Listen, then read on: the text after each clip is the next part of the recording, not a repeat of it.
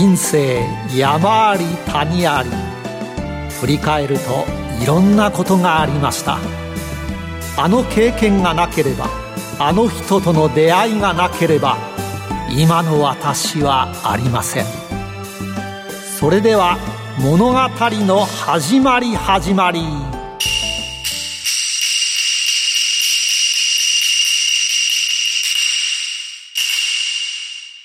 企業トップが語る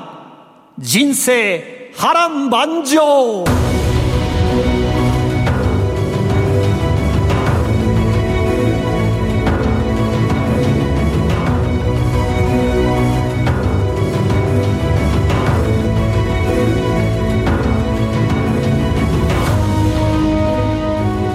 この番組は企業トップをお招きしその波乱万丈な人生にスポットライトを当てるヒューマンインタビュー番組です。トップに上り詰めるまでのライフストーリーからどんな人生のヒントが得られるでしょうか。進行役は辻るなが務めます。それでは番組の案内人をご紹介します。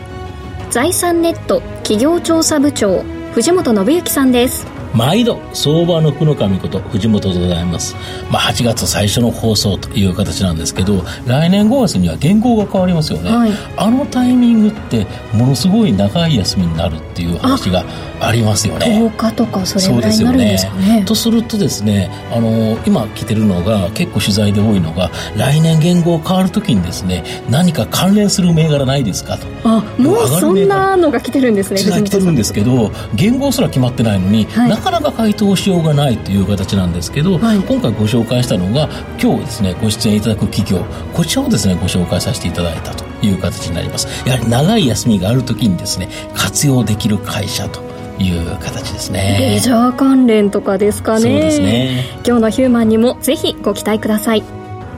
企業トップが語る人生波乱万丈。この番組はヒューマンホールディングスの提供でお送りします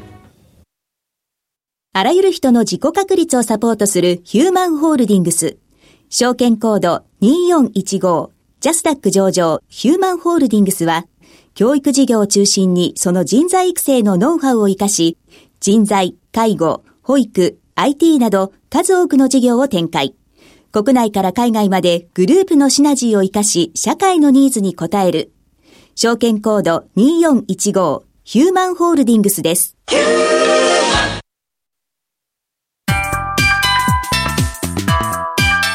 沢田ヒューマン古今東西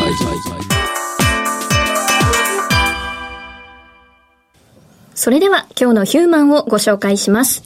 第44回のゲストは証券コード6577東証マザーズ上場ベストワンドットコム代表取締役社長沢田秀隆さんですよろしくお願いしますよろしくお願いします。よろしくお願いします。では、藤本さん、会社の紹介をお願いします。はい。えー、ベストワンドットコムは、東京都新宿区富久町、こちらに本社があるクルーズ予約サイト、ベストワンクルーズ、こちらをですね、運営する旅行代理店になります。クルーズというニッチな業界ですが、圧倒的なトップシェアを誇るニッチトップ企業になります。日本のクルーズ人口は約25万人、人口のたった0.2%です。もっとたくさんの人にクルーズ旅行、船旅で感動を味わってほしい。シニア層、富裕層に向けたビジネスとしてではなく、世代を問わずですね、誰もが体験できるスタイルとして、クルーズ旅行を日本中に広めています。今後、日本のクルーズ市場は大きな成長が期待できるため、ベストワンドットコムもクルーズ予約の日トップ企業として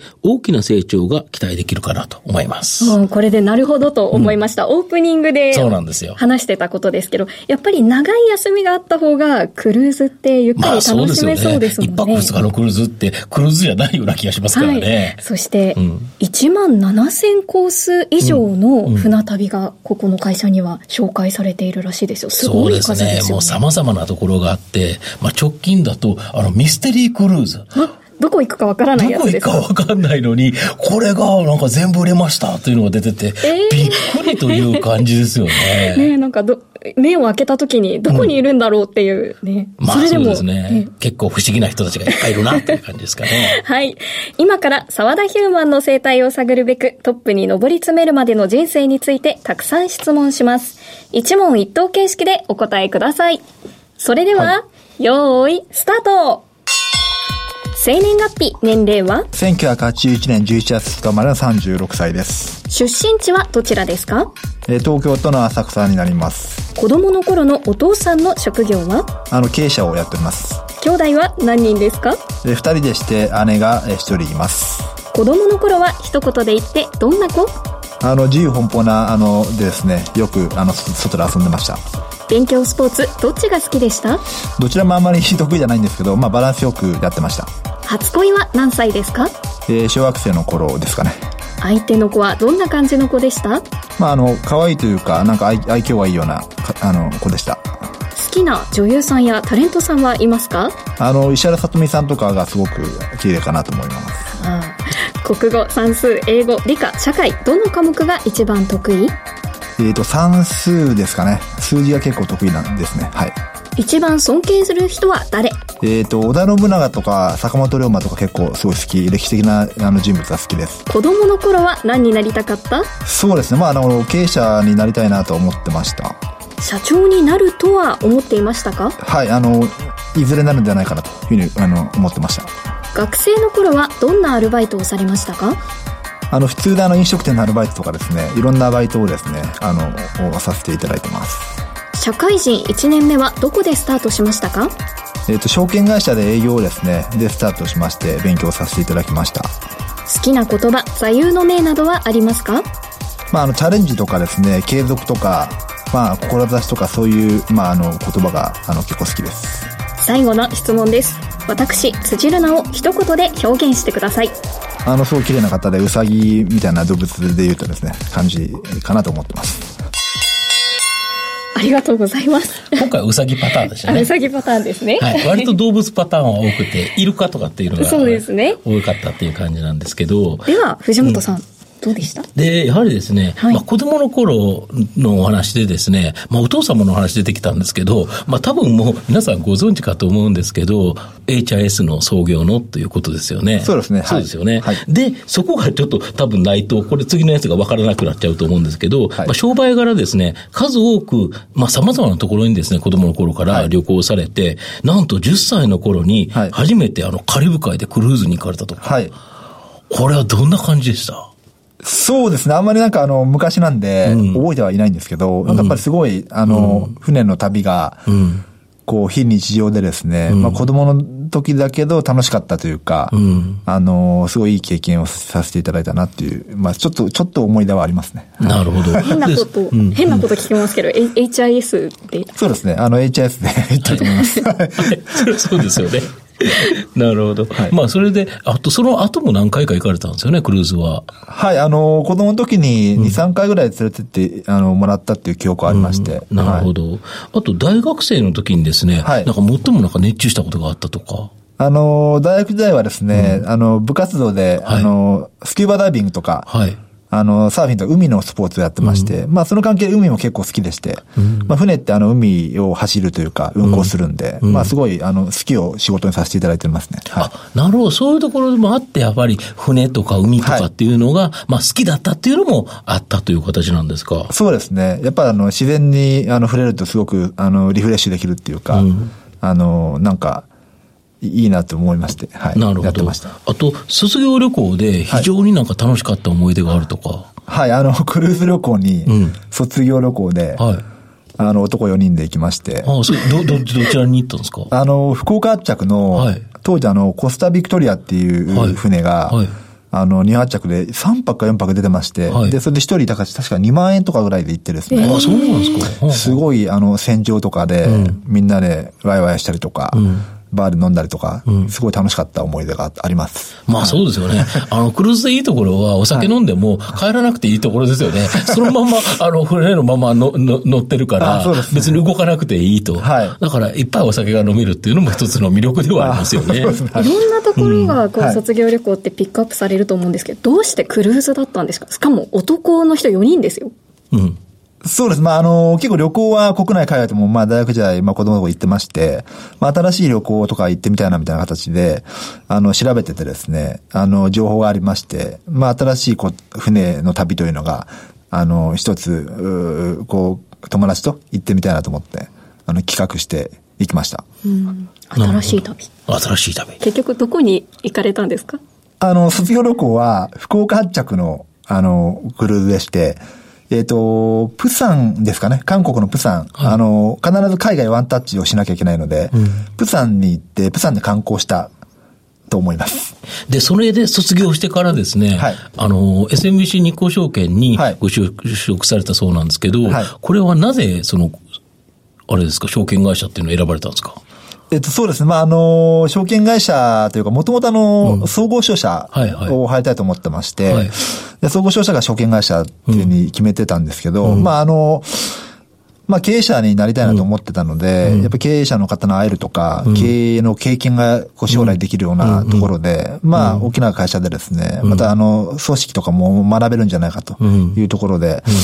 まあ、最初のスタートとしては、あの、証券会社で、営業で、あの、入りました。なるほど、最初の仕事ってどんな仕事だったんですか？あのー実はですね、あの、人、ここら辺の人事の方から、い。M&A とか、そういう投資銀行部門みたいな話もあったんですけど、はい。まあ、私自分からですね、希望して、はい。はい。一番厳しい、はい。あの、個人営業のはい。リテールを、を最初やりたいと、はい。っていうところで希望しまして、うん。あの、まあ、飛び込みとか電話営業とか、はいはい。まあ、泥臭い仕事ををですね、なるほど。えーから始めたというのが、はい。まあそういうところだとあれですもんね、新入社員でもはい。実際に飛び込んだところの経営者の社長さんとはい。いろんなお話できるからはい、僕も実はあの昔営業マンやったことあるので、えーやはりあの面白いのってはい。経営者の方ってすごい魅力的ですよね。そうです。すごい魅力があります。やっぱりあの、ゼロから築き上げてきたというか、あの、話一言一言に、まあ、眼蓄がありますし、まあ、若い方とか結構可愛がってくれる方もいらっしゃるんで、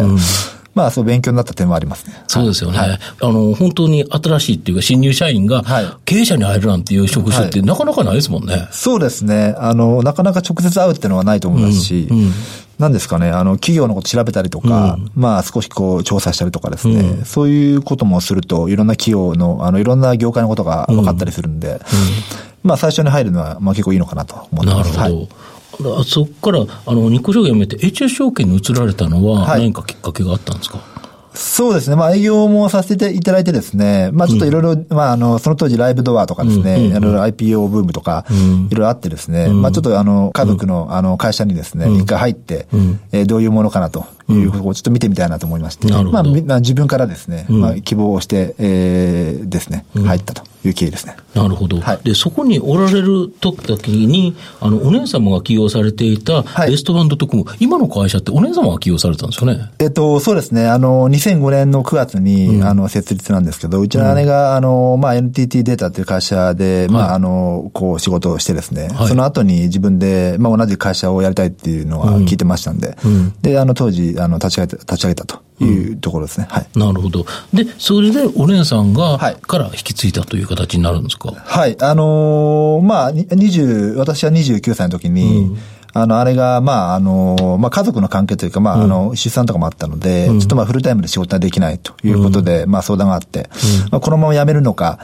えーもう辞めないのかという状、まあ、状況だったので、まあ、これもったいないなと。まだまだ、あの、会社として伸びるし、まあ、クルーズのマーケットをこれから期待できるんで、あの、継続した方がいいんじゃないかな、という思いまして、まあ、私も20代で、あの、会社の、まあ、もう経営者というか、何かしらやりたいと思ってましたんで、まあ、そこで、あの、話をして、あの、スタートさせていただいてます。はいなるほど。これがだけど、順調にやっぱ大きくなってきた、い一番のなんか差別化ポイントというか、他社との違いってどこがあったんですかね？そうですね。まあ、あの、競合は、あの、まあ、ニッチなところなので、まだ、あの、当時もかなり少なくてですね。で、特にその、ネットのインターネット上で、こう、集客というか、マーケティングをやってる会社ほとんどいないっていう状況でしたので、まずは我々としては、その、おおインターネットの集客のところを特化しようというところで、結構投資をしてですね、あの、サイトのリニューアルとかですね、あとは、あの、投投資も結構大きくして、で、まあ、ネットの中でのその SEO とかリスティングで、まあ、まずは、あの、こう、一番、うん見られるようにしようというところで、結構、あの、お大きく、あの、やり方を変えたと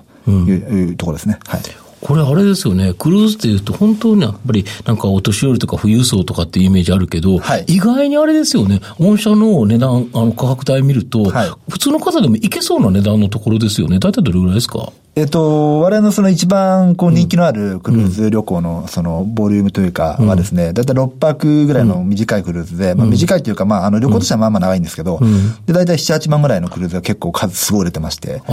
で、現役の方がゴールデンウィークとか、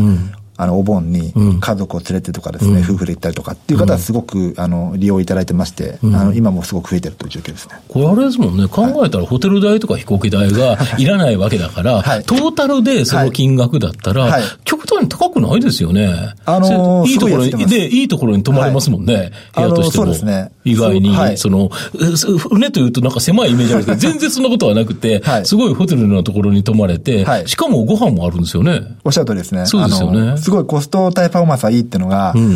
あの、結構乗ってる方は分かってまして、ん。で、えっと、まあ、あの、食事がですね、全部3食毎日ついてですね、で、移動費が無料で、で、戦場でもエンターテイナメントとか、いろんなもの楽しめる。んですよね。はい。なので、すごく、あの、安いと思います。なるほど。これでまあ徐々に伸びてこられて、はい。なんで上場しようと思われたんですか？えっと、まあ、あの、目標がやっぱあってですね、あの、ないと、やっぱり、なかなか社員も自分も、あの、先に進めないというか、やっぱり、あの、目標とか夢とか持ってやるのが、やっぱり一番こう、伸びるだろうというふうに考えてましたから、まあ、当初から、あの、目指すんであれば、あの、まあ、10億、20億、100億という形でやっていきたいなというふうに考えてました。はい。なるほど。はい。それで、一つの目標の、はい。えー到達点として、まあ、東証マザーズ上場というのがあ決めて、はい。で、なんか着実になんか伸びられて、はい。あの、なんか計画的に 上場されたように、なんか外からは見えちゃうんですけど、はい。す割とそんな感じですか？そうですね。まあ、あまりあの、外には、あの、言わないでですね、まあ、着々と黙々と、あの、お客様を、をに利用いただくと、数を増やしていくと。で、うちの若いメンバーもすごい頑張っていただいて、若い方にすごく、あの、開拓をさせていただいて、という形で、まあ、あの、おかげさま順調には行ってまして、行ってですね、まあ、上場はできたというところです。なるほど。はいで、東証マザーズに上場すると、上場のあの式典で、あの、金を叩けますよね。はいはいあれを叩いた時のはい感想って、なんか、こ思いってどんなのがありました？はい、あのーなかなか経験できないことなので、すごい感慨深かったですし、やっぱこれからもっと頑張らなきゃいけないなと。まあこれはやっぱり通過点というか、まあ当たり前の話なんですけど、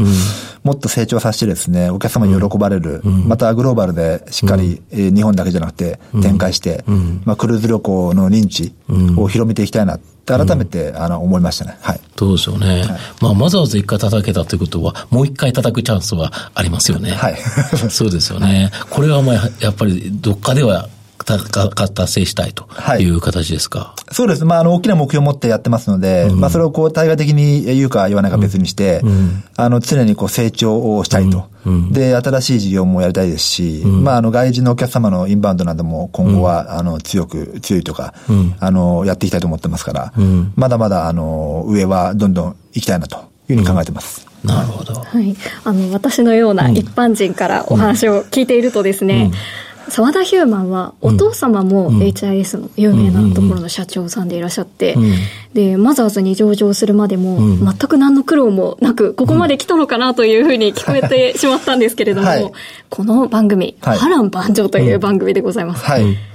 ここまで一番人生で辛かったことってはい。何かありますか？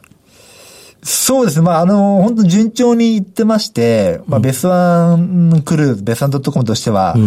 あの、大きな、すごく大きな問題なかったんですけど、やっぱその、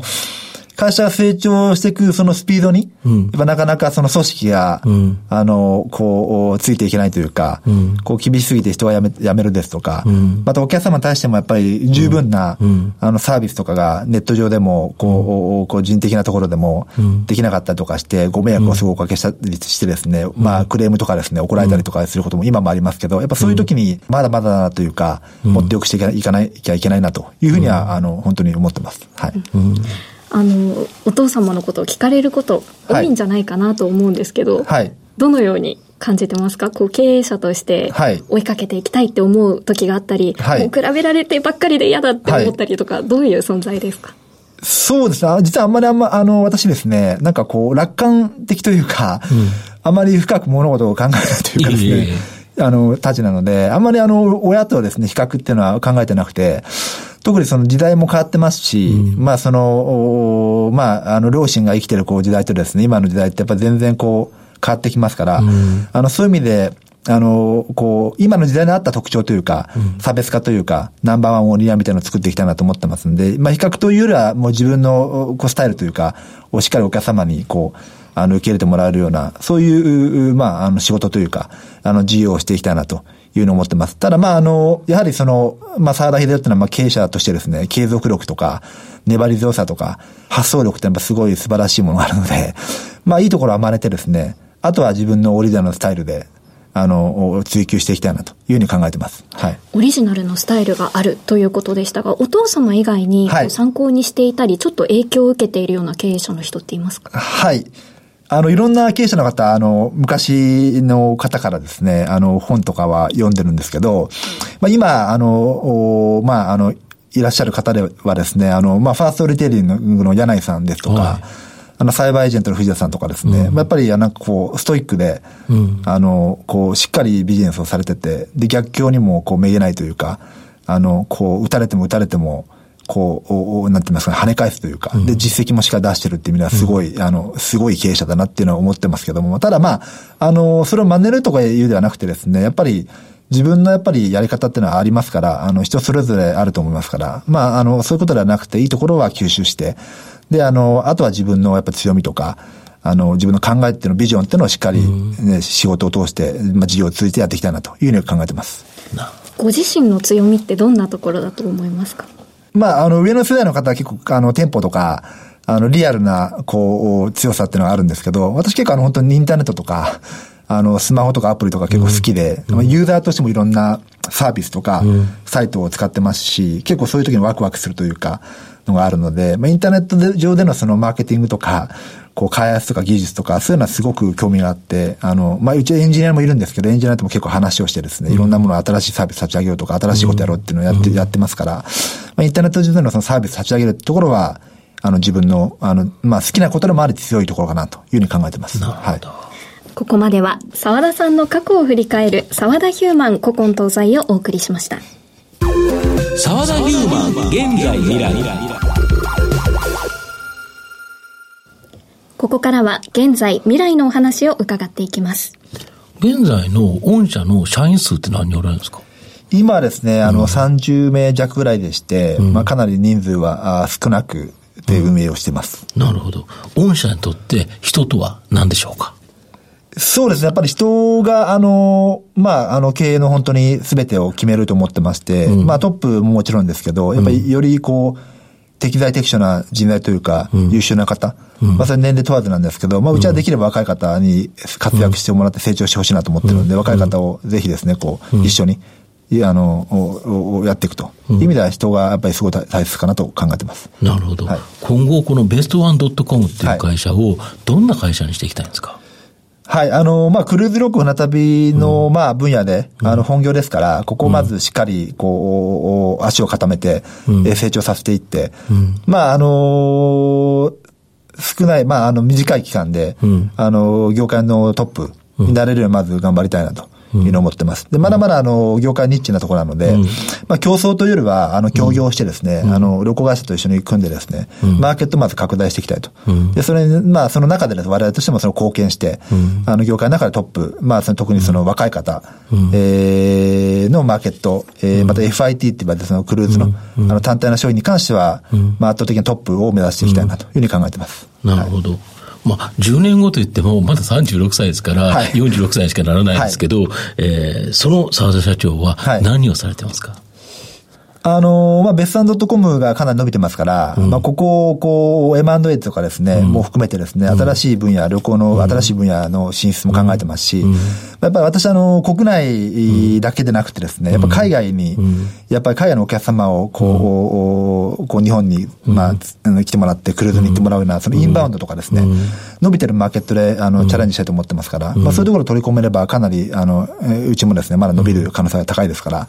まあ、大きな目標を描いてですね、100億とか、うん、200億とか500億、1000億っていう形で、うん、まあ、できるできない別にしてですね、うん、あの、高い目標で、あの、やって、やっていければなというふうに考えてます。なるほど。はい。あの直近ですと、アドベンチャーさんとの提携とか、はい、あと NTT ドコモと D トラベルで提携されたりしていますよね、はい、であの海外にも広げていきたいっていうふうにおっしゃってましたけど、具体的にこの辺りの国を狙っているっていうのはありますか？そうですね。あの、まあ、インバウンドで日本にあの旅行で来る方が増えてますけど、うん、まあ、その中でそのいろんな国があると思うんですけど、はい、やはりアジア、うん、あの、中国ですとか、台湾とかですね、うん、まあ、あの、インドネシアとか、インドとか、韓国とか、まあ、日本の親日であって、まあ、人口も増えてて、インバウンドも増えてるような国にまずこう特化というか、集中して、あの、クルーズ旅行の、えー、その、まあ、ネット上のプラットフォームを海外で展開していきたいなというふうに考えてます。あ日本で一番おすすめの場所ってどこですか？逆に。あの、海外に行くことは今までたくさんあったんじゃないかなと思うんですけど。はい。はい、日本のおすすめの場所ですよね。はい。おすすめ個人的に。そうですね。あの、うん、まあ、九州とか、結構面白いかなと思ってまして、うん、まあ、食事も美味しいですし、温泉とかもありますし、うん、あの、自然もありますんで、まあ、九州も結構私行ったことない、行ったことないとこあるので、あの、九州は結構、あの、一周してみたりすると面白いかなというふうに思います。なるほど。澤田ヒューマンは語学は堪能なんですか？えっと、まあ、英語は、あの、まあ、少し留学してましたんで、あの、ちょっとできるんですけど、まあ、すごいできるってわけではなくて、あの、ちょっと今後また、あの、継続して勉強していきたいなというふうに考えてます。今まで旅行して困ったこととかありますか？とか、一番、こう、何か思い出に残っていることとかありますか？はい、あの、まあ、地中海クルーズでですね、あの、まあ、バルセロナから発着して、あの、世界遺産を回るような、あの、クルーズあったんですけど、うん、まあ、やっぱりこう、おお船から見る、見る景色というか、うん、あの、こう、非日常の、こう、体験というか、あの、地中海クルーズでいろんな、あの、島を、ま、巡ったりとかですね、そういうのはすごく、本当感動を、を、をしましたね。はい。ちなみに、周りのご友人だったり、はい、家族だったり、はい、どんな人って言われることが多いですか？はい、あのー、まあ結構その、変わってるねって言われるんですけど、自分はそう思ってなくて、あのー、結構自由な感じでやらせていただいてますんで、あのー、ただまああの、あんまり、結構普通っぽいって言われます。なんかあんまり、普通ですね。普通はい。なんかあんまり決まることもなく、うん、なんかあんまり豪華とか、その無駄なお金を使ったりとかもあんまりしないので、うん、結構こう、質素倹約というか、うん、あの、普通な、普通のなんか、ビジネスマンみたいな 感じだと思います。ありがとうございます。今日のゲストは、証券コード6577、東証マザーズ上場、ベストワンドットコム代表取締役社長、沢田秀隆さんでした。沢田さん、ありがとうございました。ありがとうございました。どうもありがとうございました。